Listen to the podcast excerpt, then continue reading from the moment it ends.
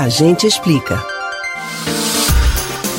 Talvez em uma ida ao oftalmologista, uma dúvida tenha passado à sua mente.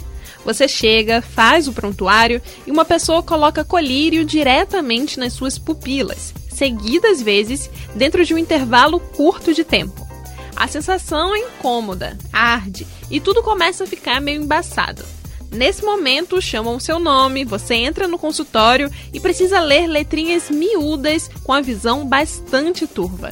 E é aí que você se questiona: qual o sentido de dificultar a qualidade da visão para fazer um exame oftalmológico? Atenção, que a gente explica.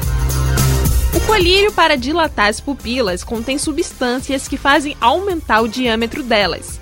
Existem basicamente dois tipos de colírios dilatadores. Um que estimula a contração dos músculos, fazendo a pupila aumentar, e um outro tipo que faz os músculos responsáveis pela contração da pupila relaxarem. Com as pupilas dilatadas, o médico oftalmologista consegue fazer um exame mais complexo do fundo dos olhos e, assim, diagnosticar doenças que podem afetar a visão.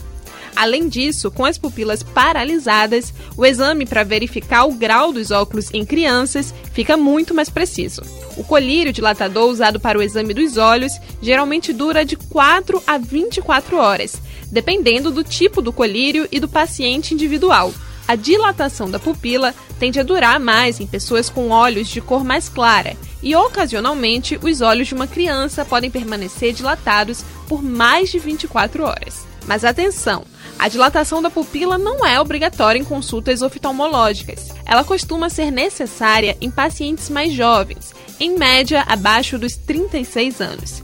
Essas pessoas devem realizar a medição do grau com a pupila dilatada, já que é comum que ocorram mais alterações no grau de refração durante este período.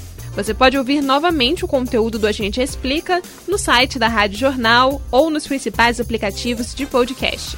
Spotify, Google e Apple Podcasts. Beatriz Albuquerque para o Rádio Livre.